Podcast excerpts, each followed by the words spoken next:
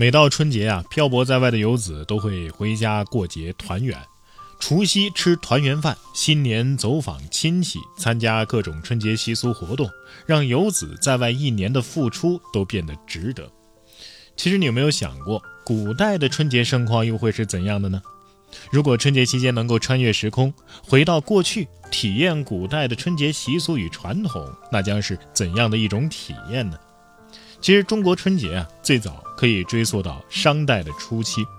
春节在古代被称为是岁首、蒸诞、元旦等，将正月初一称为是春节，这其实是民国成立之后才开始的。而作为岁首新年，春节其实已经走过至少三千年的历程。中国春节是一年中最大最热闹的节日。据史籍记载，除夕、元旦、元宵、上巳、寒食、清明、端午、七夕。重阳和春秋社日、冬季腊日等传统节日，大都是在汉代形成定制的，此后是沿袭了两千多年到现在。但是真正具有世俗意味的节日呢，应该是从宋代开始的。到了宋代，经济文化呀达到了封建时期前所未有的巅峰。我们看张择端的《清明上河图》，大概就能够体验到北宋的繁荣程度有多高。在春节仪式当中。礼仪和表演当然是中心。在宋代，朝廷会举行征旦大朝会，天子受文武百官和各国使臣朝贺，观者如堵，非常热闹。对于普通的民众来说呢，春节是一个充满许多娱乐活动的假期。春节期间，家家户户都会在门上贴门神，并且写桃板挂于门首，称为是桃符。后来呀，就变为春联了。以驱鬼辟邪，黄昏之后被称为是除夕，也叫岁除。除夕之夜要守岁，人们往往坐在一起，等待新旧年交接时刻的到来。到了新年的早晨，百姓们会穿上新衣，来往拜节，并燃放爆竹。到了正月十五元宵节，京城张灯五天，各地是三天。城门持禁，通宵开放。节日期间，京城的市民群集御街，两廊下歌舞百戏，奇术异能是鳞次栉比，乐声悠扬。还有人表演傀儡，也就是木偶戏、魔术、杂剧、讲史、猴戏，还有鱼跳、刀门等等节目是应有尽有。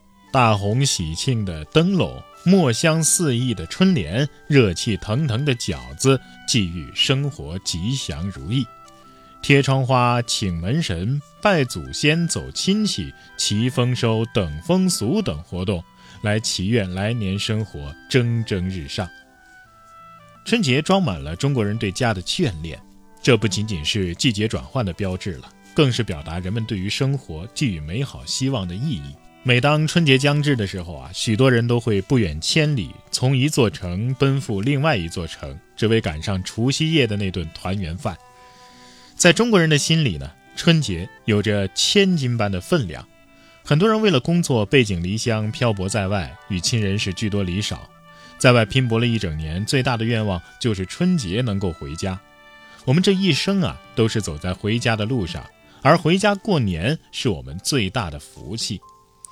想到上学的时候，每次放假回家，父母都是守在门口等着那句“爸妈，我回来了”。逝去的岁月好像从未走远，只一句话就让一切都涌现在眼前。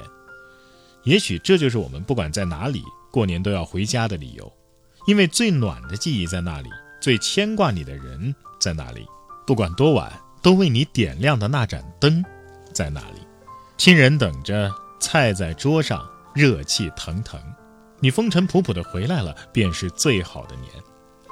过年的意义无非就是一家人坐在一起，备上一桌好菜，洗去一年的风尘。关于爱情和事业，关于明天和理想，有很多因素我们是无法左右的。我们唯一可以掌控的，就是自己呼吸的频率和取舍的毅力。有健康，就有美好生活的底气。所以啊，我们还是要善待自己的身体。不要在努力奔跑的时候忽略了身体的疼痛。身体健康、阖家团圆，就是平凡岁月里最大的幸运。你平安归来，就是给父母最好的礼物。记住，有你有家人，有健康，才有年。长大后，我们在家陪父母的时间越来越少。可是，不管因为什么原因，当你一路向前的时候，不要忘记还有人在家里等你回来。生活会给我们设置很多的关卡，跟我们较劲，让我们走得跌跌撞撞。但我们会给生活加把劲，然后风尘仆仆地赶回家过年。无论人生有多少风雨，不管你身在何方，家永远是等你回来的地方。一锅饭，一勺汤，一家人。这就是我们每个平凡却又幸福的日常。不管过去的一年怎样，只要一家人团聚在一起，接下来的生活没有什么是过不去的。一句“我回来了”，就是最好的年。也就在今年的春节前后啊，包括春节期间以及春节之后，然哥还给大家推出了另外的一系列节目，叫做《西游记原著演播评述》。我将通过类似于评书的形式啊，为大家演绎原汁原味的《西游记》，让我们真正能够了解关于《西游记》我们的那些疑惑背后最真实的答案是什么。如果您感兴趣的话，点击我的头像，找到《西游记原著演播评述》这张专辑，每天会为大家更新一集。感谢您的支持。